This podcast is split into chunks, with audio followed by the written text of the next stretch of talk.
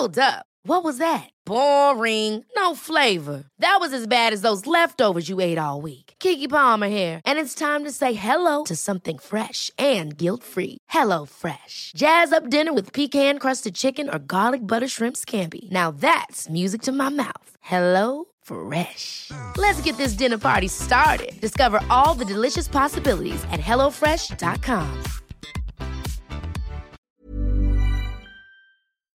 Liksom innan jag började meditera, jag var så extremt eh, hade sånt bekräftelsebehov, extremt hade så, jag var så väldigt, väldigt kåt på uppmärksamhet, och, och då var det ju väldigt mycket så här, jag behövde vara här och behövde vara på de här ställena och behövde känna de här och göra det här och vara, vara väldigt cool, för att för, det handlar om att bli omtyckt någonstans i botten, och ju, ju mindre jag sökte andras, andra människors behov, alltså ju bättre jag mådde i mig själv, ju mer jag märkte att jag Jag slutade prata. Jag behövde liksom inte övertyga dig om att jag är bra nog för att du ska tycka om mig. Nej. Vilket är alltså världens fetaste emotionella frihet.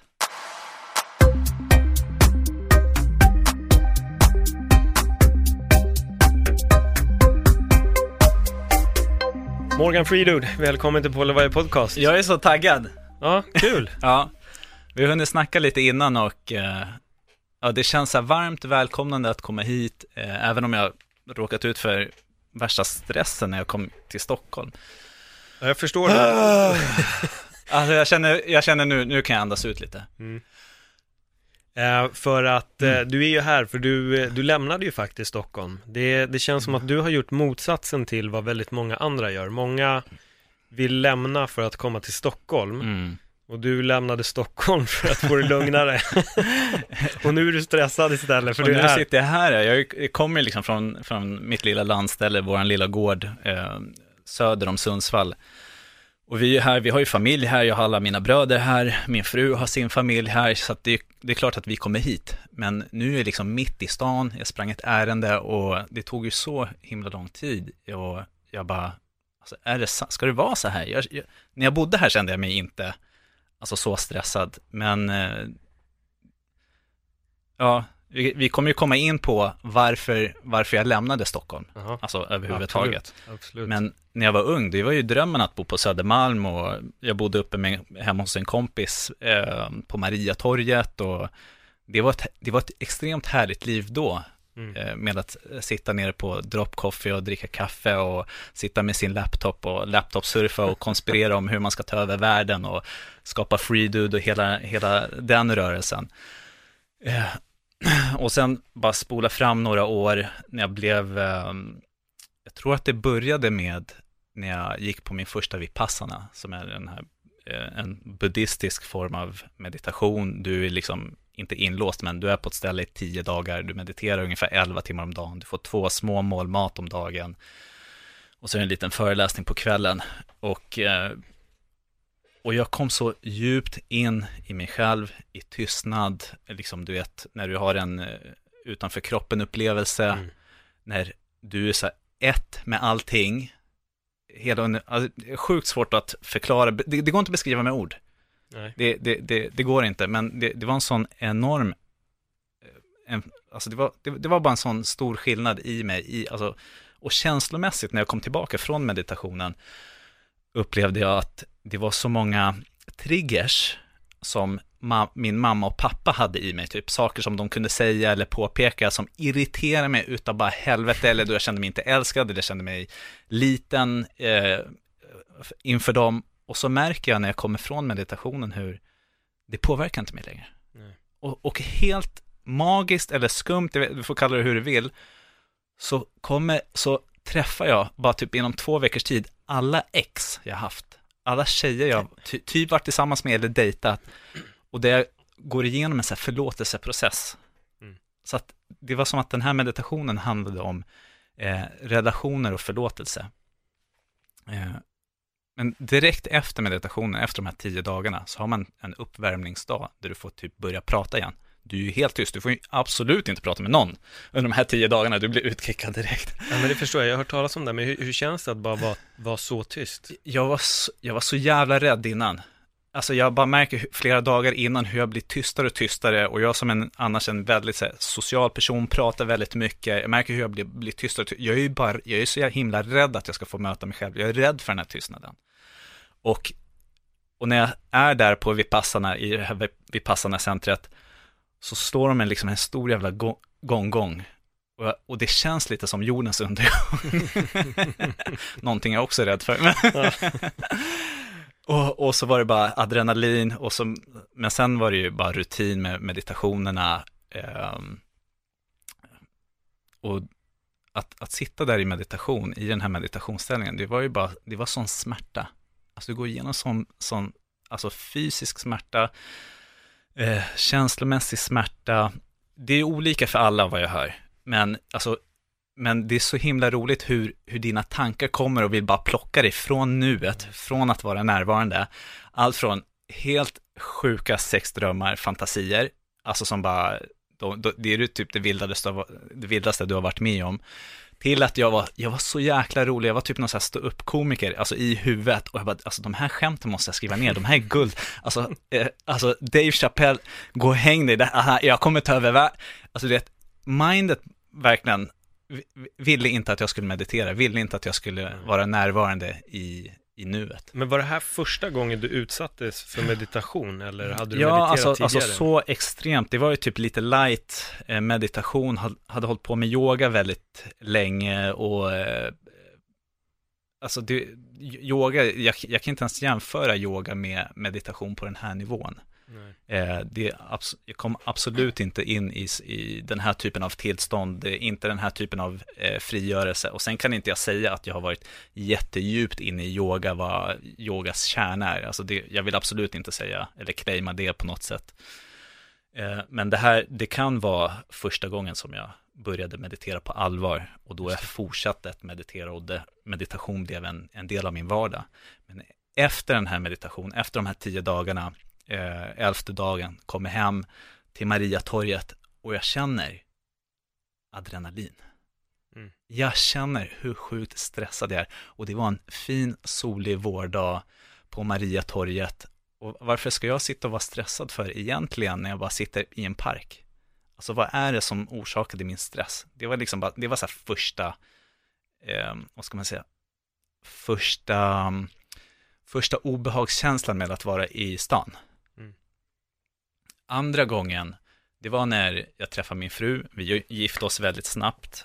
Då bodde vi i Sinkens och tänkte inte på något. Man lever ju livet här. Det är som vanligt. Jag är inte stressad. Man bara springer runt och lever livet här i Stockholm. Men vi gifte oss, och så drar vi till Bali en hel månad. Mm. Och bara käka, dricker gröna drinkar, käka makrobiotiskt eller raw food, eller bara bra, schysst käk. Pissa på såna här pH-stickor och se att vårt pH-värde är liksom right on point. Vi båda är såna här nördar, det jag älskar med min fru. Eh, och det var li- lite så vi connectade också. Så att, och så gör vi yoga varje dag, och vi är ute i djungeln i Ubud, ute i Bali. Och så kommer vi hem efter en hel månad. Och det är vinter, det är februari. Och känner jag bara, det här är ju en sån jävla ångest. Mm. Sticker upp till Sundsvall till min svärmor där hon hade sin sommarstuga. Och, och så säger jag bara till, till min fru Sara, fan ska vi inte bara bo här? Och hon, och hon var liksom, ja, hon var på.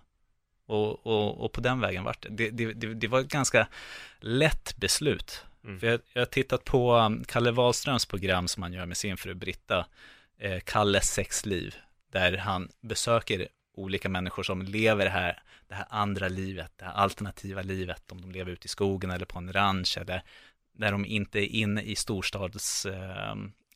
Eh, och jag, för mig, nu när jag har levt ute och haft, haft våran gård nu i fem år, så känns det så himla, det, det känns så himla självklart. Och nu när jag kommer in till stan så känns det, jag bara, nej, nej, det känns inte bra. Det, alltså det är ont. Det är ont i kroppen, det är ont i själen. Det är... jag, jag tror min puls fortfarande är lite hög ja. Från att bara ha gått här i, i, i någon timma. Eller så är jag sjukt tag- taggad att vara på din podd. Det kan vara det, kan vara det också. Jag vet inte, det är no, något utav dem. Men jag kan förstå att du känner en, såklart att du känner en stress av att komma till stan. Alltså jag vet ju bara det när jag till exempel Nu är det här en dålig jämförelse, men, men, men ja, jag hade i alla fall, jag bodde med min farsa i Madrid i ett år.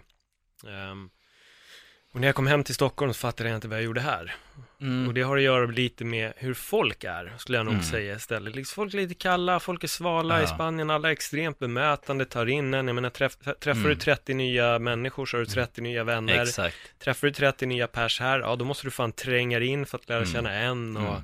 Det är svårt, liksom. Här är det svårt, men folk är mer öppna och jag var mm. väldigt förvirrad över mitt liv i, i Sverige. Nu ja. blev jag ju kvar uppenbarligen, men, men det har ju med andra anledningar att ja. göra. Men, men jag, ja, jag kan verkligen förstå, jag, jag var nog lite som dig. En gång i tiden så tänkte jag själv att fan, jag vill bo inne i stan och mm. det ska vara här och här och fan, desto äldre jag blivit så har jag bara börjat mm. tänka, nej men undrar om jag istället ska bo i någon villa lite längre ja. ut och så kan jag i alla fall bila in för jag jobbar ju ändå här och mm. men ja, jag vet inte fan, det kanske blir eh, Sundsvall i slutändan för ja. mig också. Det finns gott om hus, det är hyfsat billigt. Mm. Och, och det är ju också en sak som vi vill, att eh, leva billigt där. Eh, vi vill ju absolut, jag och min fru, vi vill ju absolut inte ha lån.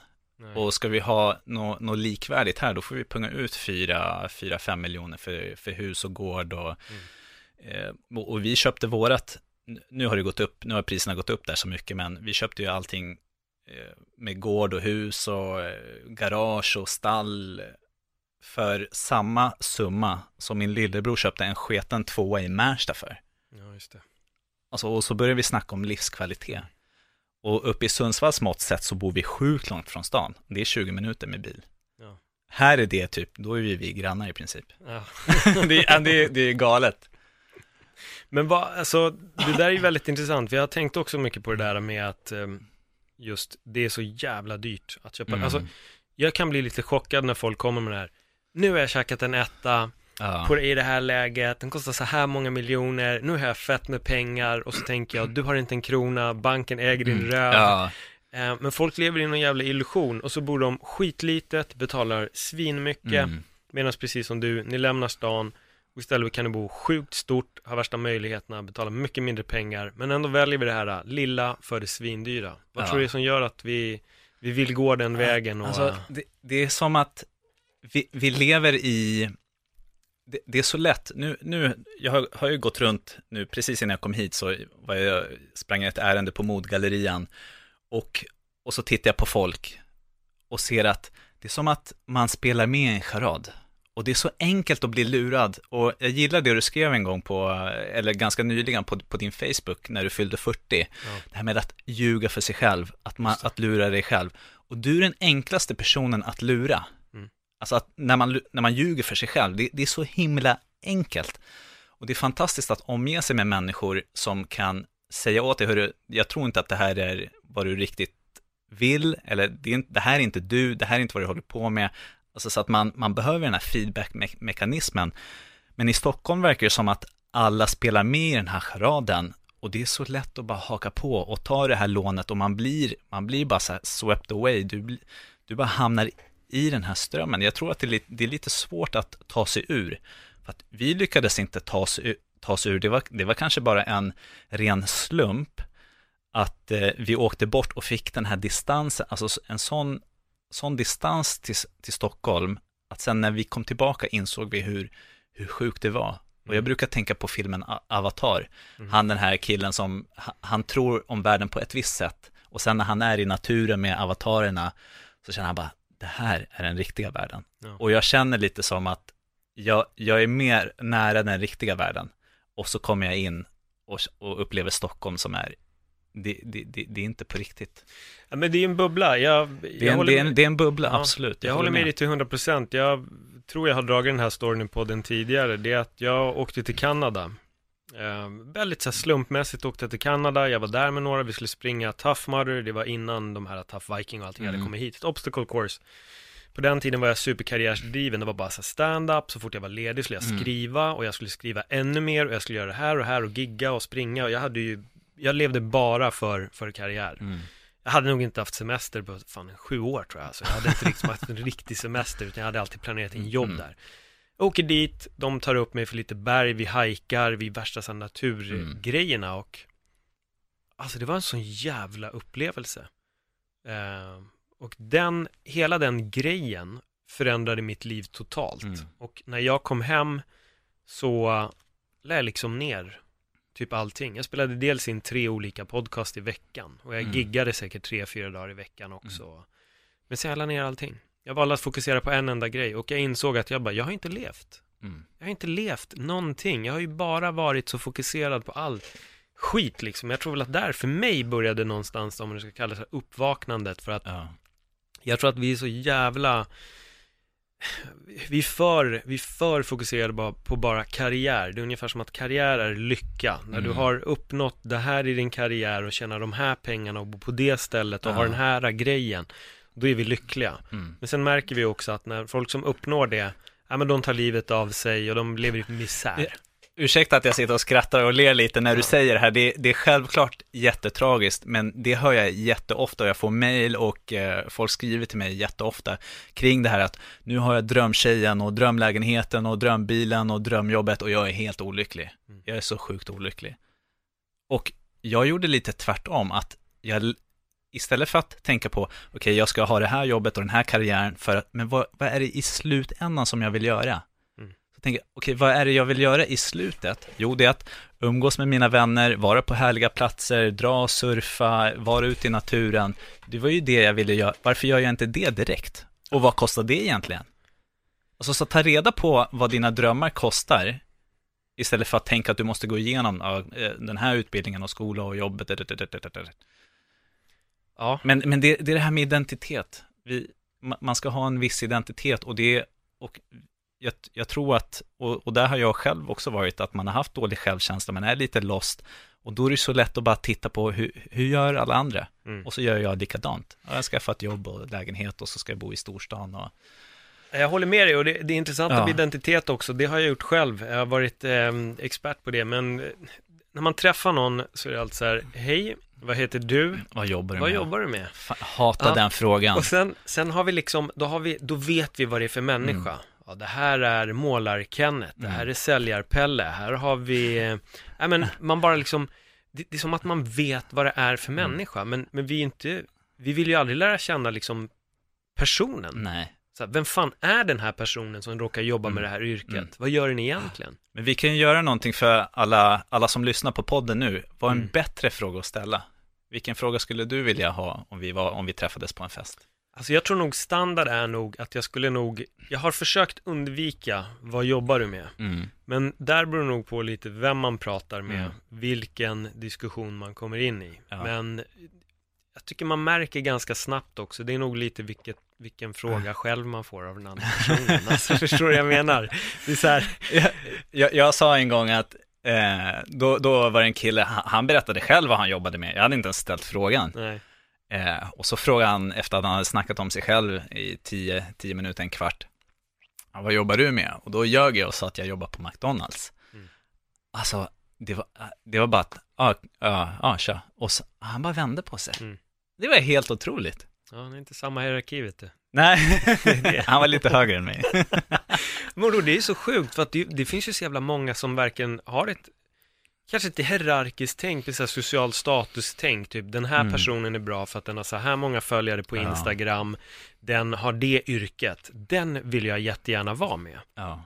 Men det kan ju vara världens idiot. Ja. Det vet vi inte. Alltså, jag, det är någonting som kan chocka mig, att folk blir så jävla kåta på titlar, yrkestitlar. Mm. Som att det skulle vara något super, super speciellt. Ja. Men hur, hur känns det där uppe? Jag menar, där alltså sitter det, ju inte folk det, och säger att de sjukt, jobbar på börsen. Det är så sjukt tvärtom. D- där är det nästan som att man, man dämpar sina eh, vad ska man säga, prestationer. Mm. Jag, jag skulle ju aldrig säga typ, jag är så här rik och jag kör i en sån här bil. Nu kör jag inte i någon schysst bil alls. Eh. jag kör traktor. jag kör traktor, knappt det. Jag har en åkgräsklippare. Precis. Jag ska skrota den och bara slänga ut lammen på, på gården. Ja. Men det, det, det är ju så sjukt tvärtom, vilket jag tycker är så himla avkopplande. Mm. Det är verkligen, alltså, och jag, man behöver inte klä upp sig på något sätt och kan bara knacka på grannen och gå in. Alltså, bara vad som, vad som du är. Mm. Här är det lite mer som att jag behöver vara någon för att du ska tycka om mig. Mm. Och, och jag... Det är lite allergisk mot att jag ska behöva prestera för att bli omtyckt, vilket för mig är lite tecken av så här dålig självkänsla. Mm. Så att, och jag märker när jag har, ju bättre självkänsla och ju bättre jag tycker om mig själv, ju mindre behöver jag säga till folk. Det, det har jag märkt i mig själv, för att eh, liksom innan jag började meditera, jag var så extremt, eh, ha, hade sånt bekräftelsebehov. Extremt, hade så, jag var så väldigt, väldigt kåt på uppmärksamhet. Och, och då var det ju väldigt mycket så här, jag behövde vara här och behövde vara på de här ställena och behövde känna de här och göra det här och vara, vara väldigt cool, för att för, det handlar om att bli omtyckt någonstans i botten. Och ju, ju mindre jag sökte andras, andra människors behov, alltså ju bättre jag mådde i mig själv, ju mer jag märkte att jag, jag slutade prata. Jag behövde liksom inte övertyga dig om att jag är bra nog för att du ska tycka om mig. Nej. Vilket är alltså världens fetaste emotionella frihet. Och, och, och det är ett ganska stort mål som jag har i mitt liv, att vara så här emotionell fri. Och där för mig är meditation till, ihop med var, i vilken miljö jag är i, skapar då hur jag mår på insidan. För, för mig att bo inne i Stockholm och känna samma nivå av emotionell frihet, det är nästan omöjligt. Det är som att säga till en fisk att må bra, var inte sjuk när jag stoppar dig i det här assmutsiga vattnet med bensin i. Du kan inte rå för hur du mår. Miljön påverkar dig mer än vad du kan påverka hur du själv mår. Det, det, det är hundra procent min, min upplevelse. Ja, absolut. Vi blir ju triggade av alla möjliga grejer. Jag är lite tveksam till om, om vi människor egentligen, om vi nu går rent evolutionärt. Jag tror att vi evolutionärt har vi nått alltså, styrka och uthållighet för att palla ett stressigt mm. samhälle. Mm. Jag tror inte vi är där riktigt än. Jag tror att vi är gjorda för mindre kommuner, leva ja. litet, inte skitstort. Men vad fan, vi går ju runt fortfarande och får samma stresspåslag som när en tiger börjar jaga en ja. människa. Det kan vi få av att missa en buss. Mm. Vilket, ja, men, det är absurt alltså. Att vi kan kliva in i sån stress och sån ja. irritation och mm. nästan lite så här panik. Eller över att någon skriver mm. något dumt någonstans om mm. en. Och så, så här, fan, och så börjar man koka inombords istället för att bara kunna stänga ner mm. alla de här prylarna. Men hur, hur känner du inför sådana saker nu när du har flyttat upp? Inför... Ja, men typ, får du stress om du missar en buss eller alltså nej, går runt med de här? Nej, gud. Alltså jag märkte, jag går ju långsammare än de flesta. Alltså här, här i stan. Jag tar trappan istället för rulltrappan. Och, alltså jag tar det bara, försöker ta det lugnt. Men skulle jag vara här tre dagar till, då kommer du se mig springa. Och, och typ peka finger åt bussen om den lämnar. det, det, det går så jävla fort att, att anpassa sig, att... Eh, att bli van. Så jag, jag, tror, jag skulle absolut inte känna samma stresspåslag om jag skulle bo här i, i en hel månad. Jag skulle bli avtrubbad. Men det är också intressant att se vad som händer med eh, den här moderna livsstilen, vad det gör med oss som människor. Om jag tittar bara på, eh, på jag och min fru. Nu har vi haft, det tog fyra år för oss att skaffa barn. Och så tittar du på andra människor, det, att skaffa barn, det verkar vara typ sjukt svårt nu för tiden. Eh, I V F-klinikerna har tjänat mer pengar än, än någonsin. Eh, konstbefruktning det är det. Eh, jag, jag läste statistik om att mannens spermakvalitet, simbarhet och antal har sjunkit med nittiofem procent under de senaste sextio åren. Eh, det Vad beror det på? Vet man det? Alltså det, det, är ju, det, är ju, det är moderna livsstilen. Jag tänker, vi har mer gifter än någonsin. Mm. Vi är stressade. Att vara stressad, det är ju inte liksom den optimala för, förhållanden till att fortplanta dig. Mm. Eh, tänk, alltså, v, v, vad är viktigast? Att skydda sig själv och överleva, eller fortplantning? Liksom, så när du är stressad, då är, då är du ju egentligen inne i ett mode där du ska överleva. Och, och sen tillsammans med maten som är ganska fattig på... på näringsämnen nu, man äter inte ekologiskt, och även det som är ekologiskt har eh, fraktats en ganska lång bit för att komma till ditt bord, och den har förlorat hur mycket näring som helst tills, den är, tills din broccoli är på mm. din tallrik. Mm. Alltså det, det är sjukt många faktorer. Och, eh, det är också en annan aspekt till att jag ville bo ute på landet, är att när jag bodde i stan och blev mer medveten om vad som faktiskt påverkar oss bli sjuka, jag läste naturmedicin jag, från när jag var tjugo till tjugotvå, och tänkte bara, gud, luften är skitig som vi har inne i lägenheterna, så jag behöver skaffa en luftrenare. Det är hur mycket, eh, ja du vet, när, när, kvinnor som käkar p-piller, kissar ner i vattnet, kommer i vårat dricksvatten, och så ska jag käka, eller så ska jag dricka det här östrogenet i kranvattnet, Stockholms kranvatten. Och då ska jag skaffa en vattenrenare, vilket jag gjorde med aktivt kolfilter, om det är någon som är intresserad av vattenrenare. eh, så att jag behö- det var som att okej, okay, jag behöver skydda mig för, för allting. Och så ska jag gå runt med blue blockers för att det är artificiell belysning överallt. Alltså det var som att jag vill inte gå runt och skydda mig själv. Jag vill gå, gå runt och bara leva så naturligt som möjligt. Jag vill vara barfota större delen av dagen. Jag vill inte ha på mig skor för att jag mår inte bra utav det. Så fort jag började med barfota skor och, och gick barfota, så har alla mina ryggproblem försvunnit. Mm. Alltså, som, som ett exempel. Så att rent vatten, ren luft, eh, långt bort från... Jag skulle vilja ta, ta fram typ eh, någon mobil eller laptop och se hur många wifi-signaler som typ mikrovågsugnar oss just nu. Ja, just det. We are fucked, we are doomed! Nej, men det finns många anledningar till att jag valt att leva ute på landet. Så att, ja. m- men m- största anledningen, det är ju, det är ju liksom ur, ur ett hälso- hälsoperspektiv. Och jag vill ge det här till min son nu, Love. Han är ett och ett halvt, och jag kan se i hans ögon att de är annorlunda från barns ögon som bor i stan. Mm. Eller människor som bor på landet. Deras ögon är annorlunda än ögonen på alla stockholmare som jag träffar här på, på gatorna. Det, det är bara en skillnad. Och det handlar om att vara vaken och för att kunna se det här. Mm. Ja, det är inte alla som är det. Nej, det, det, det är galet. Ja, men inte bara det. Alltså, här har vi väl egentligen också problemet av att folk tittar ju inte andra människor i ögonen. Nej. Alltså, de är i sin helt egen bubbla och mm. rör sig i den. Skitirriterade, mm. stressade och ser ingen annan och är otrevliga. Ja. Och... Jag gjorde några försök till att prata med människor och typ jag typ så här låtsas... Eh, eh, tävlade i rulltrappan mot någon som gick förbi och sa bara, men nu vann jag, så kom jag förbi henne liksom så här, men ingen, ingen respons alltså. Sa någonting till en, till en man om hans, gav han någon komplimang. Det, det, det var som att, nej men ingen pratar med mig. Alla är i sig, i sig själva. Det, men det, det... men, men vet, vet vad det är? Det är för att det här var mitt på dagen. Det är fredag nu när vi spelar in. Hade det varit ja, klockan okay. nio på kvällen ja, ja, ja. Då hade alla bara, åh fan, fan vad coolt att du vann alltså. Ja, tjena brorsan, läget.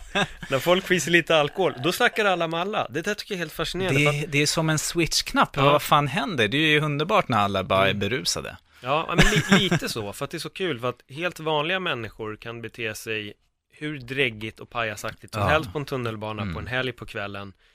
Men de tittar snett på alla som gör det på en vardag mellan mm. åtta och fem. Mm. Men det, det, då är det tillåtet. Exakt. Alltså det är liksom det kollektiva tillåter. Då är det så här, okej, okay, det förväntas.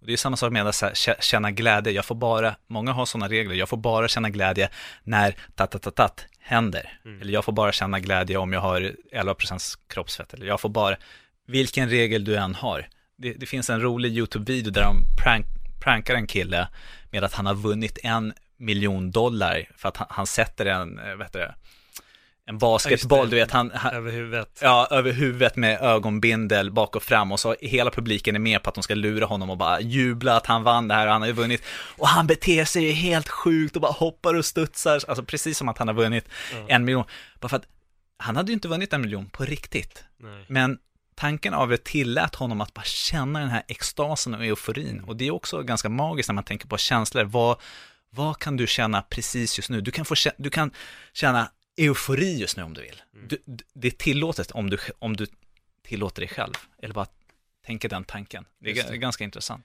Men hur, vilken posttraumatisk stress fick han efter när han fick veta att han hade vunnit miljonen? Ja, då hade han en regel som sa att nej, nu, jag inte, nu när jag har blivit lurad, då måste jag bli sjukt förbannad, sur och fan, livet suger. Ja. Gick han tillbaka till de gamla tankebanorna.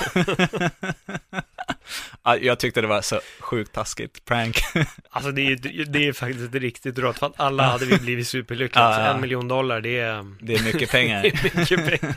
Det är många gårdar i Sundsvall. Det är många gårdar i Sundsvall och runt om i världen, kan jag säga.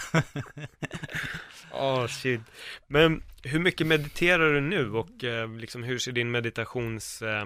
Ja, dagliga meditering ut idag. Ja, nu, jag mediterar utifrån eh, en metod som kallas Vipassana. Jag, jag sitter ner ex, blickstilla med händerna, de får inte röra sig, fötterna får inte röra sig.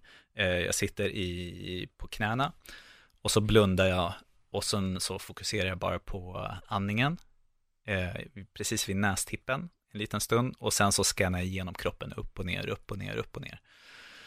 Och så kommer det såklart tankar, och då är det bara att komma tillbaka till att uppleva sensationer i kroppen. Så extremt enkelt. Eh, när det kommer nya appar med, eh, så, så tycker jag om att testa dem också. Som Headspace har jag tyckt har varit jättebra. Den har ju typ ökat min förståelse för, eh, för meditation, hjälpt mig en hel del. Eh, mindfulness-appen som är på svenska kan man ju testa om man är nybörjare. Sjukt bra tips. Och det finns, och den tycker jag om att när jag bara kan ta tre minuter någonstans. Mm. Fem minuter, eller när jag har, jag vill bara få in lite, lite meditation en kort, kort stund. Och meditation är ju inte bara när jag sitter ner och kör tjugo minuter, trettio minuter om dagen, utan det är ju när jag är ute och leker med min son, bara liksom släng bort mobilen en liten stund, bara en sån enkel grej kan jag göra. Alltså om, om jag tänker alla som går, går runt här på, på stan, om de bara skulle lägga ner mobilen två, tre dagar, så skulle det upplevas som, som meditation för dem. De skulle se helt nya saker, de skulle få känna helt nya saker. De skulle kunna lägga märke till att de kanske är stressade, eller att de har ont i magen, eller att de är bajsnödiga och behöver gå på toaletten. Det var ju det Smile tog upp eh, från Paradise Hotel när han var med i podden. Då sa han mm. att de fick inte ha några telefoner där. Nej. Han bara, fokusen blev helt annorlunda, mm. man var kristallklar, mm. man uppfattade allting, mm. man började reagera på saker på annorlunda. Mm. Jag vet när jag var i Spanien för två år sedan, två somrar sedan. Eh, och då var jag så här, bara, nej men nu, nu skiter jag i att ha min telefon under den här semestern. Jag tog upp den tre, fyra gånger, absolut. Men, men överlag så jag köpte liksom ingen internet, för då mm. var det fortfarande, då var det inte gratis det. Internet i Europa. Så jag var så här, men jag skiter i det. Och där kunde jag också känna, vid dag mm. två, dag tre, jag kunde känna fokus, jag började läsa mycket mer, mm. jag varit extremt inne i liksom mm. att läsa, jag varit mer uppmärksam.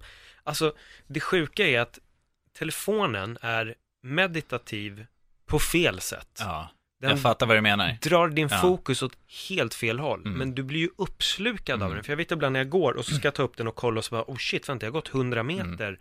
och jag har inte fattat knappt mm. att jag har gått någonstans. Och vet du vad det här hormonet som som kickar igång när vi kollar på, på skärmen hela tiden. Dopamin, visar det dopamin? Ja, alltså ja. Den är, om jag inte har missuppfattat det fel, så du triggas av dopaminet mm. när du börjar söka efter grejer och du får likes och prylar. Det, ja. det triggar vårt ja, dopamin. Du, du triggar igång i det. Så att vi, ja. vi har ju absolut det här beroendet, och det finns till och med, jag tror, jag är inte säker, att det finns här Facebook Rehab Center. Ja, det gör det säkert. Alltså, någonstans. Det finns böcker om det här, det vet jag i alla ja. fall. Det finns eh, böcker om hur du blir fri från ditt Facebook-beroende, vilket är helt eh, galet.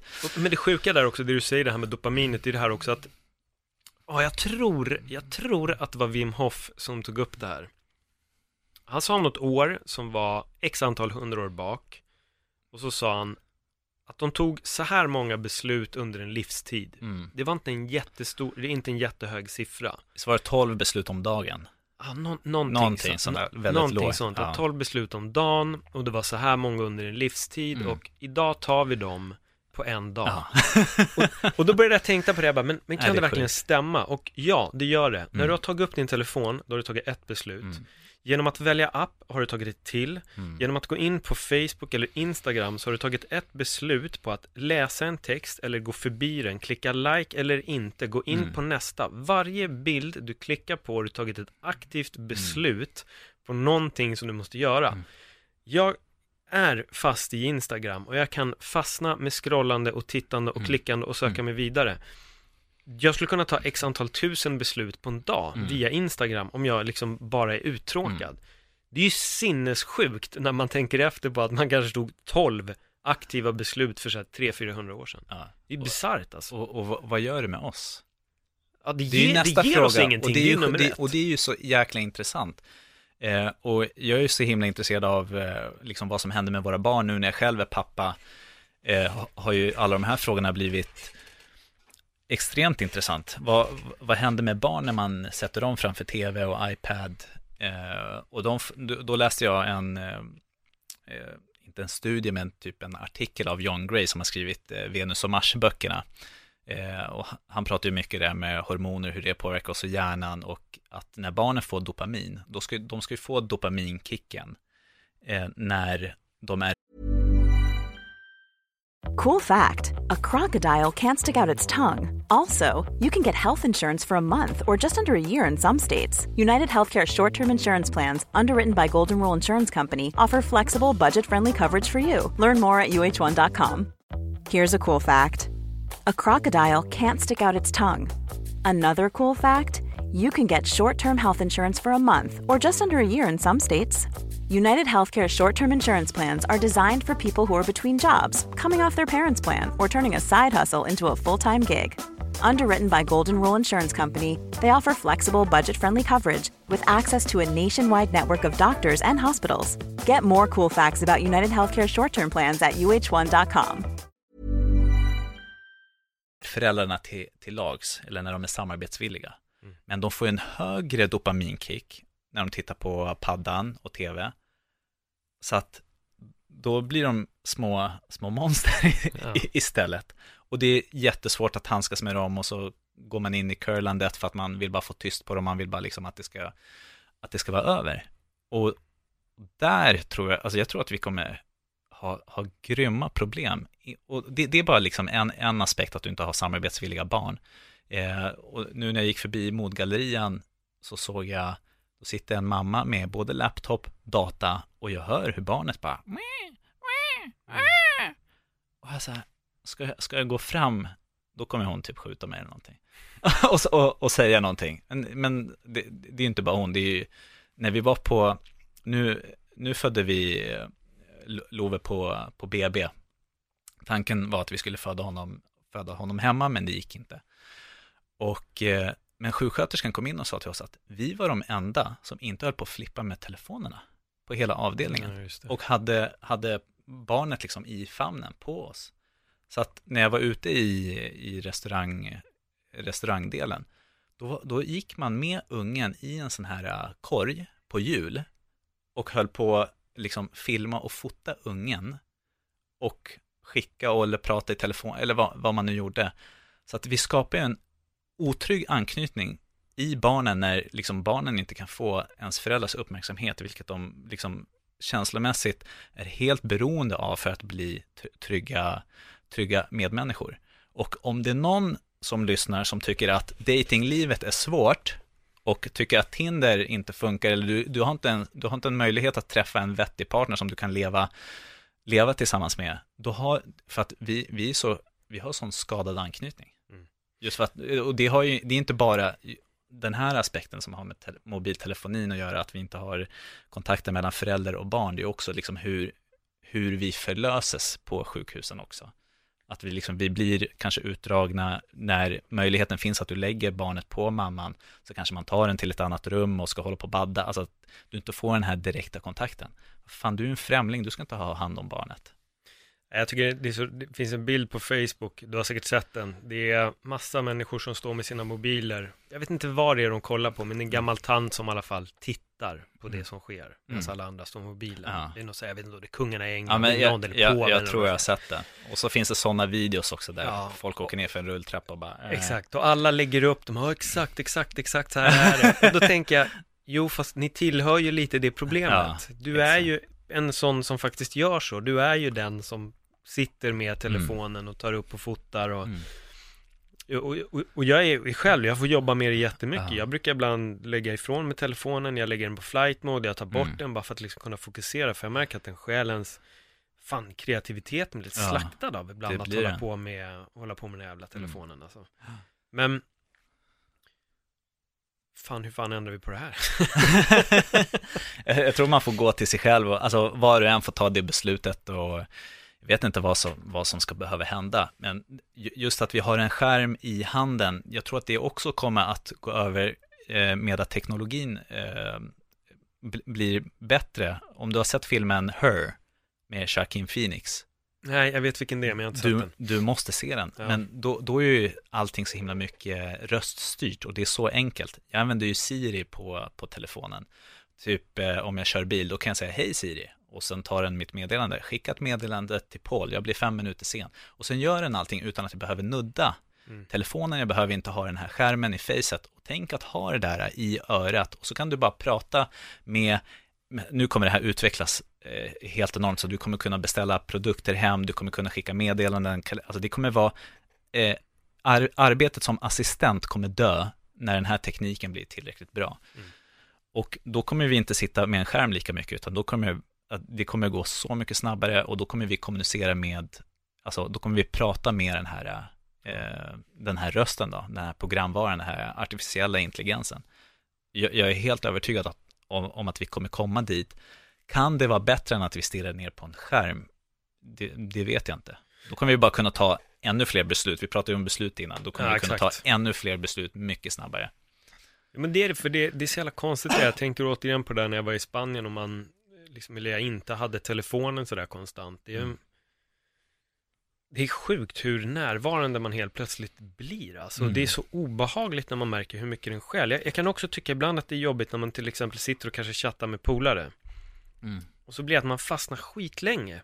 Ja. Istället för att, vad fan, vi sitter här och skriver liksom lång tid, ska vi ses istället, ska vi käka ja. en lunch, ska vi ta mm. en middag eller ta en fika liksom. Man fastnar i det här mönstret med att bara sitta i den här jävla mm. telefonen. Det, det är någonting jag kan störa dem skitmycket på. Jag träffar hellre folk än att sitta och prata mm. väldigt länge med dem via telefonen. Mm. Men t- tänk att med dina kompisar säga, ja, men ska, ska vi träffas mobilfritt? Mm. Att det blir lite av en grej.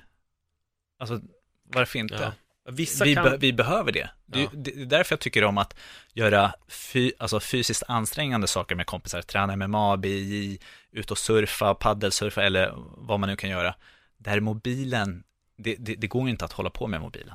Nej. Eller håller du på med mobilen, då kommer du åka dit på en giljotin.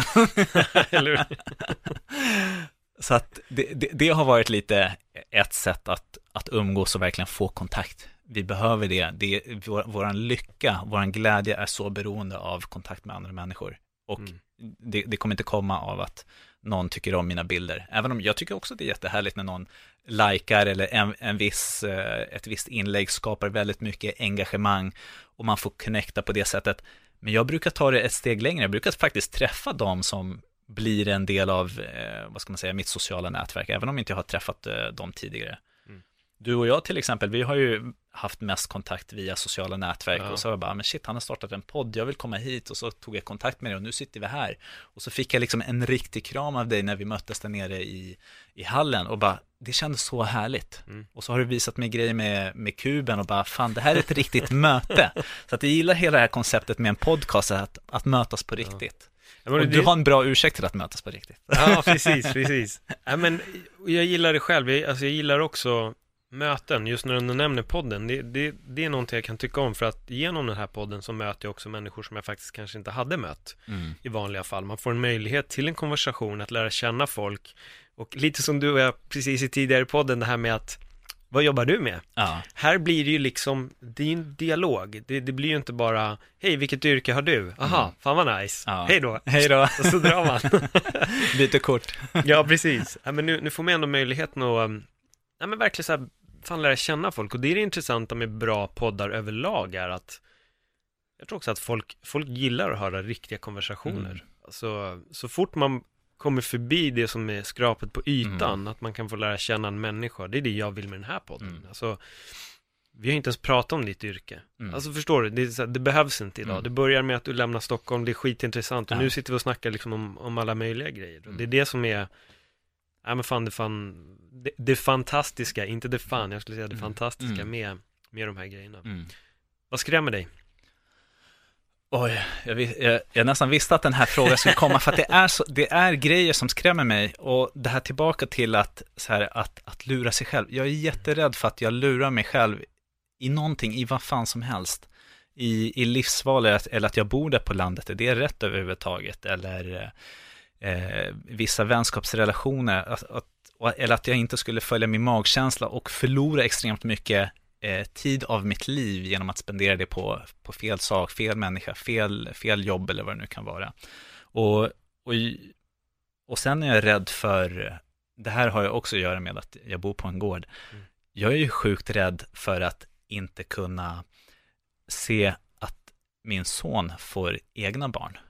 Och han behöver liksom en, en miljö som är nyttig, hälsosam och sund för att han i sin tur, jag har ju blivit liksom så här skadad av liksom den dåliga miljön, dåliga maten. Jag käkade Kellogg's Frosties till frukost på morgnarna, drack te med mjölk och typ två matskedar socker i.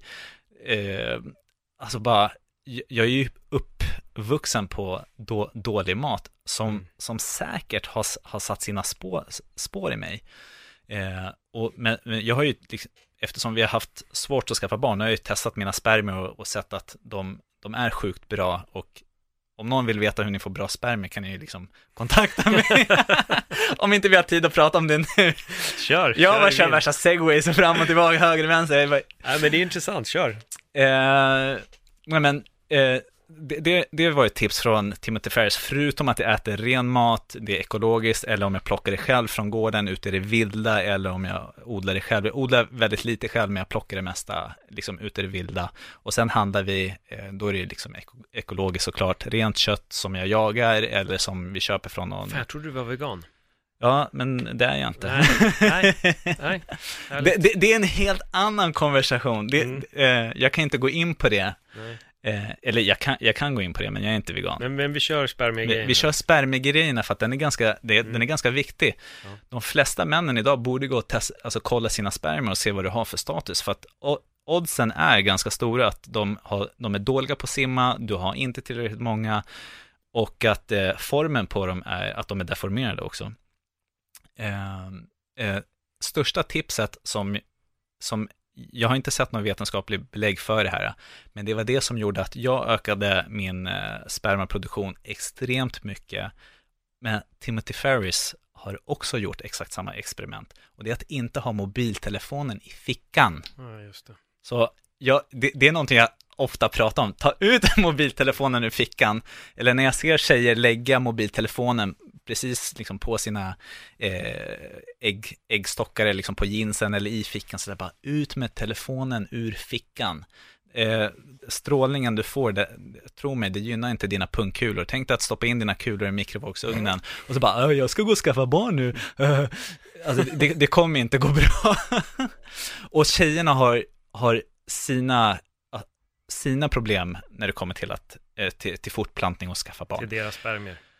Till deras ja, till deras spermier liksom så här taj, tajta byxor, bara trycket på trycket på deras äggledare och muffen som de har hela tiden, eh, att man rakar sig under benen, man svampar hela tiden, olika problem med med underlivet, kosten, det är en sak. Om man jag tänker bara på som en, en statistik som i Danmark föds var tionde pojke med en deformerad penis. Det här är det här är tecken på att det här är tecken på att det vi gör och så vi lever är inte nyttigt och hälsosamt för oss. Och anledningen till att det är så många som har svårt att skaffa barn nu, det är ju jordens sätt att i princip f- alltså förinta oss. Alltså så som vi lever är inte gynnsamt för liv, så vi håller på att utplåna oss själva. Det är en av de största anledningarna. Det, det, det är en rädsla jag har, när du frågar om rädsla. Ja, det, jag, jag, är ju, jag är på riktigt rädd för det. Det har varit så sjukt varmt i sommar. Det har varit ovanligt varmt i sommar. Jag tänker, det här är inte bra. Alltså det har till och med påverkat min kropp. Även om jag försöker vara nyttig och hälsosam. Jag har fått så här röda prickar på kroppen. Det, det, det, det är någonting som inte stämmer. Men det är ju bara ett hoax. Det är climate, bara, change uh, climate change is a hoax. mister President Trump. I mean, alltså, där kan jag bli, när folk snackar om att klimathotet bara är en bluff, då är det så här, okej, okay, vem gynnar det att vi skulle leva lite bättre och inte utsläpp? Ja, men skit i alltså, klimathotet, tänk på liksom vad som händer med din hälsa, det är ju det, när du jo, börjar titta på dem, då, det är ju mycket är, intressantare. Jo, jag är med i, nu, nu snackar ja. jag bara om folk som säger att det är en mm. klimatbluff. Ja, ja. Det är så här, vem gynnar det att det är en bluff eller inte? Ja. Att det inte skulle, eller att det skulle vara en bluff och att mm. vi fortsätter göra som vi gör, det gynnar ju egentligen bara ja, men stora företag, kapitalister, mm. sådana som vill släppa ut. Så, så jag förstår inte ens, alltså folk som, vanliga människor som sitter och säger ja men det är en bluff för det har jag hört. Då blir jag ja. så här, men, men kära någon, du sitter ju inte och häller ut olja i sjön. Nej. Men någon annan gör ju det. Ja men, alltså, ja, men vi, vi, vi ja, läser rubriker, så. vi hinner inte, lä- vi har inte tid med än att läsa bara rubriker, och så bygger vi liksom upp stories utifrån de här rubrikerna som vi läser, och så tar vi det för sanningen och sen så le- fortsätter vi leva ovakna. Ja. Jag blir helt fascinerad, det här kanske är en fem sex år sedan. Det var en snubbe som delade en gubbe som delade en, en text bara. På mm. en sta- han skrev en status på Facebook. Jag tror den kom upp i hundratusen delningar. Mm. Den var väldigt rasistisk. Det var skeva påståenden. Mm. Och folk började säga, kolla vad hemskt. Vad han har skrivit. Och då mm. kände jag, men vad är det som gör att folk helt plötsligt fick världens förtroende för en gammal gubbe i en stad mm. som ingen känner till, som mm. har ett yrke, om vi nu går hierarkiskt då, då uh-huh. som inte är någonting. Men han råkar veta en världslig sak mm. som folk bara tror på. Mm. Det chockar mig som fan. Mm. Att folk väljer att tro på någonting. Och folk har nog inte ens läst hela hans text. Så att läser man och märker med att den här snubben snackar nattmössan. Alltså. Mm. Men folk väljer, precis som du säger, man, man ser fem ord och sen har man byggt en verklighet och mm. sen är man liksom klar med det där. Men hur, hur är du med nyheter? Är det någonting du, du följer slaviskt eller lite grann? Eller har du dina egna kanaler? För det är någonting som jag detoxar ifrån. Ja. Jag, jag, sen tjugohundrasju har jag inte läst eller köpt en tidning. Alltså så här, jag köper inte nyhetstidningar. Nej. På det sättet. Jag, jag tror att den enda nyheterna som jag följer nu är väldigt slaviskt och det har blivit en grej för mig, men det är Trump. Mm. Prylen. Jag gillar att kolla C N N, M S N B C mm. och Fox. Se mm. hur de spinner de olika sakerna. Mm. Jag gillar att se liksom spelet från, från dem och hur de agerar, för jag, för jag tycker bara att det är så jävla absurt. Ja, men men... Det, det är intressant, jag håller med dig. Jag tycker ja. också att Trump-grejen har varit extremt intressant. Mm. Och det jag sa redan liksom från förra valet här i Sverige, att where energy goes, nej, where focus goes, energy flows. Ja. Så att fokuset på, oavsett om det är positivt eller negativt fokus, så kommer du att ge dig mer energi. Ja. Och det såg vi jättetydligt i förra valet. Det har vi sett jättetydligt med Trump och, liksom, och sen i övriga Europa. Absolut. Men och sen blir... Just med det här motståndet mot vissa saker. Jo, och jag tycker det är så jävla kul också. Just, vi nämnde lite att vara vaken. Jag tycker det är så jävla lustigt när man ser folk som säger, åh, vad fan, jag är vaken för att jag har insett vilket politiskt parti jag ska rösta på. Mm. Det är så här, nej, att vara vaken handlar inte om att du vill rösta på X parti. Mm. Jag är väldigt chockad över hur, alltså jag gillar att se dumheter. Alltså jag har nog alltid gillat att titta efter, förlåt, men folks idioti. Ja. Alltså speciellt på nätet. Alltså, ja, alltså det är, ja precis. För folk, folk sväljer propaganda på ett sånt jävla enkelt sätt. Mm. Folk ser inte att det här är vinklat på ett mm. sätt så att du ska få en åsikt. Det, det flyger över huvudet på folk. Mm.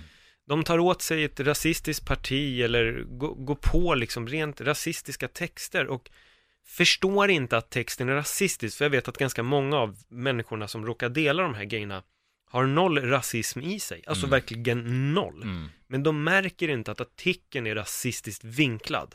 Och när man det där säger är det så sjukt dem, intressant att du säger det där. Ja, och när man säger det till dem så blir de så här, ehm, vadå? Mm. Och sen är det så här, oj, ja, men då, då tar jag bort den.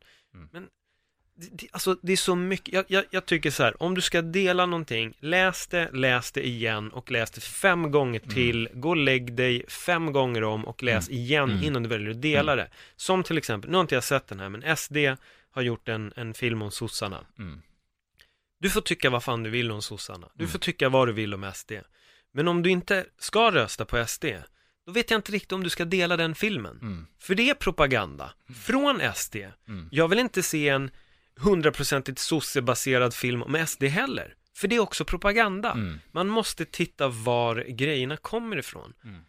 Um, ja, jag... det, alltså, hela, hela den här valsituationen tycker jag är så ex, extremt svår. Och jag, jag läste retorik på Södertörns högskola och känner att alltså, jag kan ju sitta och analysera tal.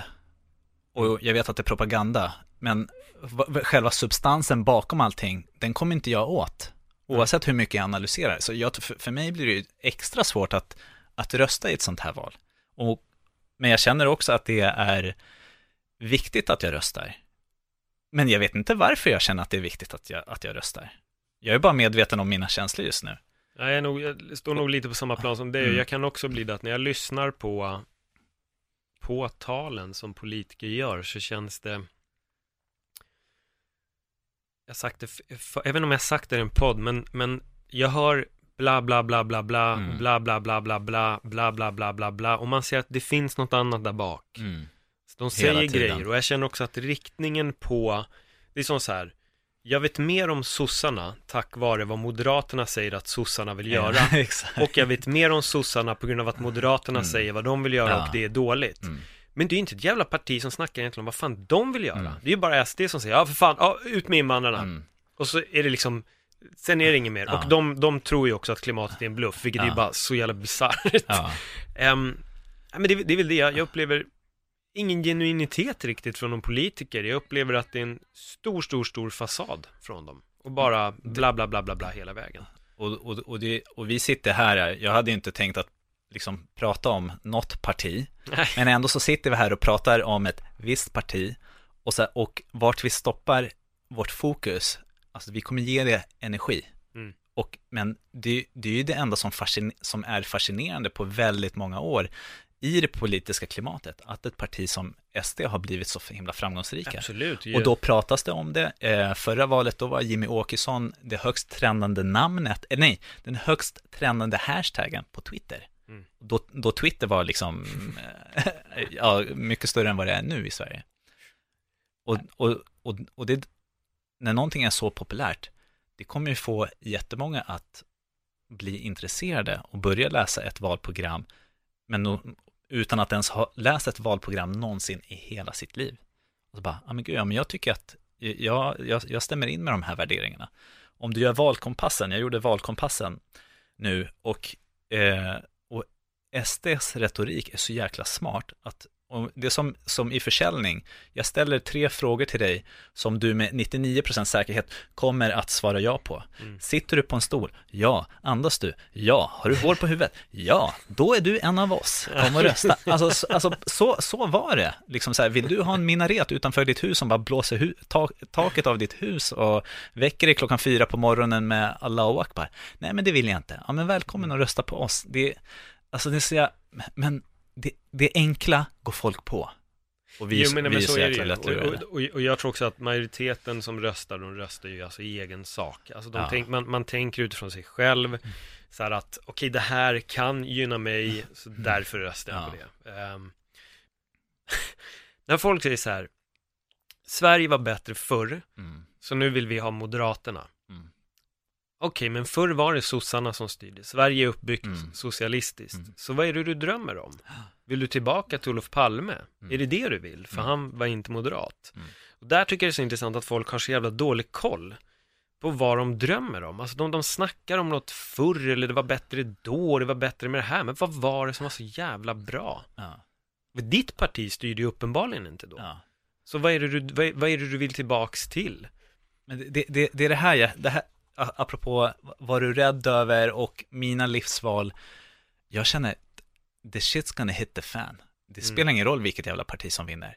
Det jag försöker göra, det är att ta mig, min familj och skapa en livsstil som kanske inspirerar andra, som jag tror är hållbar, som jag tror är bra för människ- människan, mänskligheten, eh, som är hållbart i det långa, bra för planeten, och, och, och strävar efter att bara leva det, göra den grejen, för att jag kan inte lita på att en politiker eller att, att staten ska rädda mig.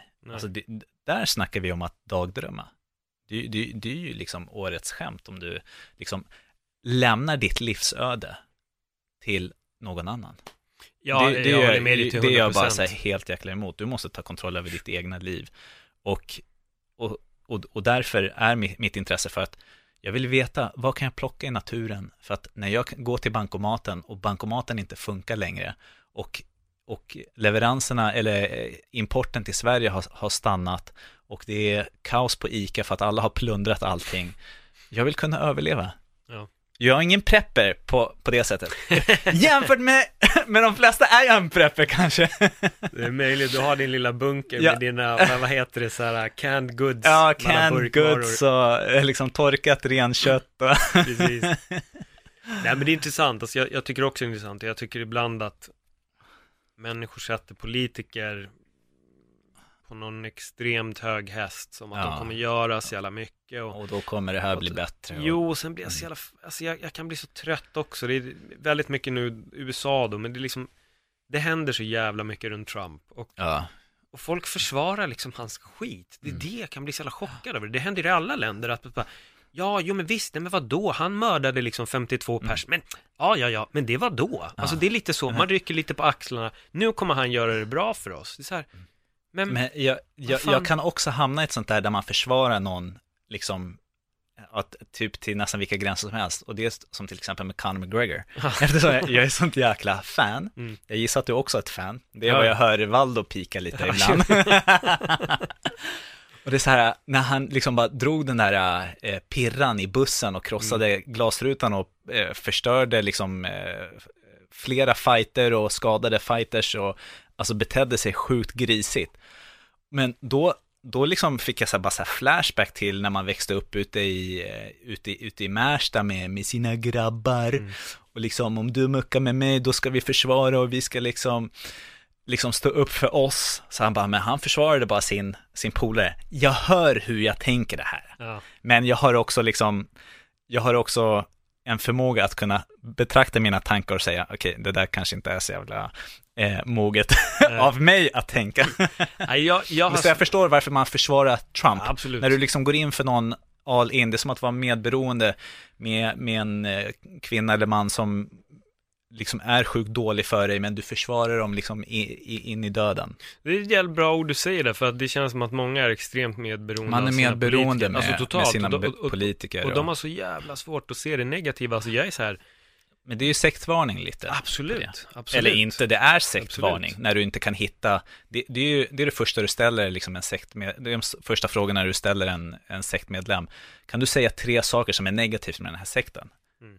Och kan de inte det, då är de ju helt liksom... Ja. Då har de ju tappat eh, blicken. Ja, men, och, och jag tror också, nu kommer vi in på det med att vara vaken. Att mm. vara vaken för mig, det är att kunna kliva ur den här uh, politiska sfären, mm. titta på den utifrån och se hur den faktiskt ser ut. Mm. Och inte sitta och försvara varenda person, utan kunna ställa dig vid sidan och bara åskåda. Mm. Titta. Mm. Vad gör de egentligen? Vad fan händer? Mm. Men folk är som, precis som du säger, man går in, man skyddar sitt och så, men det, det, på grund av det här och det här och det här mm. så ser det ut så här, då måste vi göra så här och så här. Ja. Han har sagt att det är skitbra. Förra veckan så har han motsatsen, men nu säger han det här, men då är det bra. Liksom. Ja, då är det, då, bra. Då är det lugnt. Ja. Det är det här, det då kan här, man förstå paradoxer helt plötsligt. Ja, men exakt. Och det, och det är det här konstanta, oj, konstanta hysteri, eh, hyckleriet bland mm. folk. Men om vi bryter politiken... Ja, tack. Och så, äh, vad gör dig lycklig? Eller vad är, vad är lycka för dig? Ja, vad lycka är för mig? Alltså, glädje och lycka, det är... Alltså, jag, jag känner väldigt mycket att jag, jag är i kontroll av min, min egna lycka. Det är väldigt mycket att kunna inte tro på de tankar som kommer upp. De tankarna som säger att eh, du är inte tillräckligt bra, eller det här gjorde du inte tillräckligt bra, eller du behöver mer, eller du kan inte vara lycklig förrän du har det här huset och den här tjejen och det här, eller förrän, eller du ska ha sex fem gånger i veckan och... Alltså det finns så himla mycket tankar som kommer och, och stör oss. Det, det gör mig lycklig att inte tro på dem och bara alltså vara närvarande. Det finns ingenting annat som gör mig eh, lycklig än att vara närvarande, att vara i nuet. Jag har ju märkt när jag har varit väldigt mycket på sociala medier, jobbat väldigt mycket med datan till exempel, att, eh, och sen ändå så tagit ett löppass och bara så hoppat ner i vattnet, eh, ner i havet nära där vi bor och bara känt att okej, okay, jag tittar på molnen, jag ser vattnet, jag ser solnedgången, men det, det greppar inte tag i mig. Det betyder att jag är säkert smutsig i huvudet.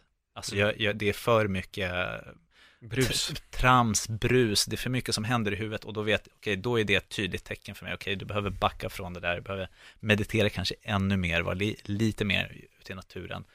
Och nu, nu, alltså det här är så jäkla marginellt, alltså det går inte att jämföra när du bor så som jag bor jämfört med att bo bo här i stan, men jag kalibrerar ut, utifrån mig själv bara. Eh, det, det, det gör mig lycklig och att vara tillsammans med andra gör mig jättelycklig. Förutsatt att de är, de är härliga. Att vara här gör mig lycklig på riktigt. Mm. Eh, att det, kontakten med, du, nu är inte du en ny människa, men du är också en ny människa för mig.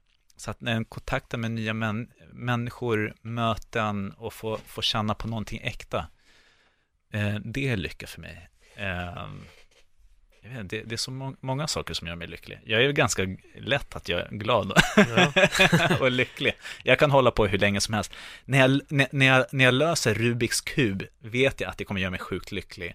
Eh, något som gjorde mig lycklig, det är när jag, när jag jobbar för någonting, och det är ganska tufft, och när jag lyckas, att lyckas med, med tuffa saker gör mig lycklig. Och jag minns än idag känslan av att lyckas göra min första muscle-up. Muscle-up, sa jag där rätt? Mm. Eh, och då körde jag Ido Portals program, eh, online-program innan jag eh, vad heter det, tränade med honom här i Stockholm när han hade sin workshop. Och körde i tre månader, sjukt intensivt program. Eh, man blir helt jävla slut. Och sen när jag sätter den här första muscle-upen, den känslan, det var bättre än att ta studenten, mucka från lumpen, ha sex för första gången.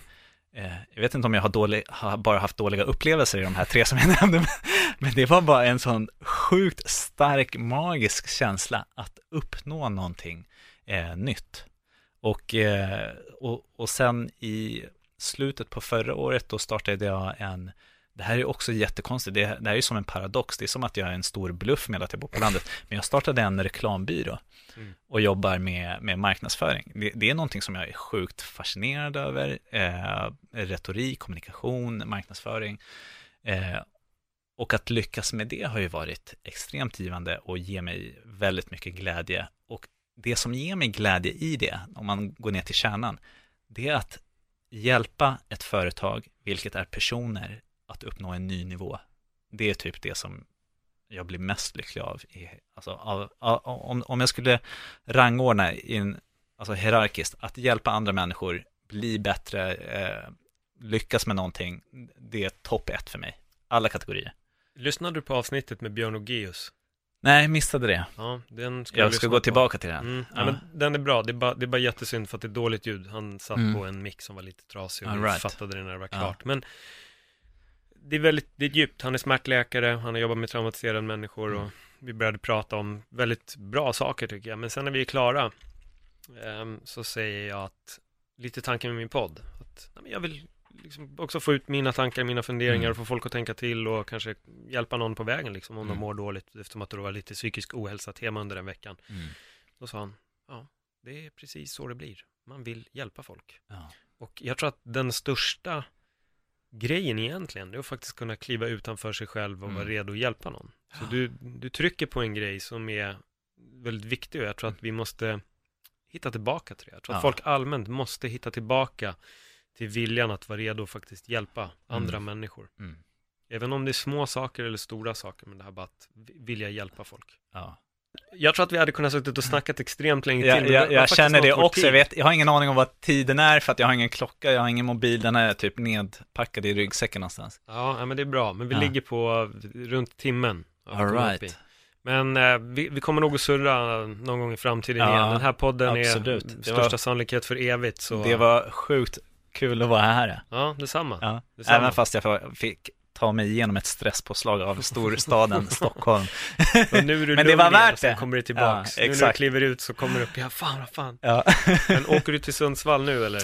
Nej, vi är här för att uh, åka till uh, Grekland imorgon, hela familjen. Ah, okay. Så att uh, en, en, en plats, en ö där det är väldigt lite turism och lite, ganska mycket natur. Så att, då drar vi en vecka hela familjen, så därför och vi åker från Arlanda. Mm.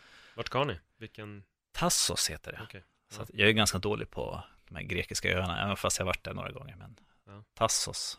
Okej. Ja, men skönt. Då får ni ja. ha en, en trevlig resa. Ja, behöver det efter den här. Ja. De här dagarna. Jag förstår det. Jag förstår det. Ja, tusen tack. Och du, om folk är lite nyfikna på det, vad, vad kan man hitta mer om, om Morgan Freedude? Det är bara söka efter Morgan Freedude, Captain Freedude på Instagram eller på, på Facebook svarar jag ganska, ganska snabbt. Bara Morgan Freedude. Så ni får jättegärna ta kontakt med mig. Är ni intresserade av livet på landet eller hur man kan göra den här övergången från att leva i staden till att liksom komma ut på, på landet eller bara test, testa det. Det behöver inte vara allt eller inget. Så att börja med att testa det en, en liten kort stund och så Se, se, se, se hur det är mm. med allting, bara testa en liten stund, behöver inte vara allt eller inget på en gång. Nej. Så vilka frågor som helst om spermakvalitet eller whatever. Hörrni, ta kontakt. Ja, men grymt, Morgan, återigen tack för ett härligt samtal. eh, Tack för att du ville ha mig här, Paul. Absolut. Yes. Och till er som uppskattar podden så uppskattar jag och mister Freedude det här ifall ni delar den på era sociala medier. Så tills nästa gång, ha en fantastisk stund. Hej då!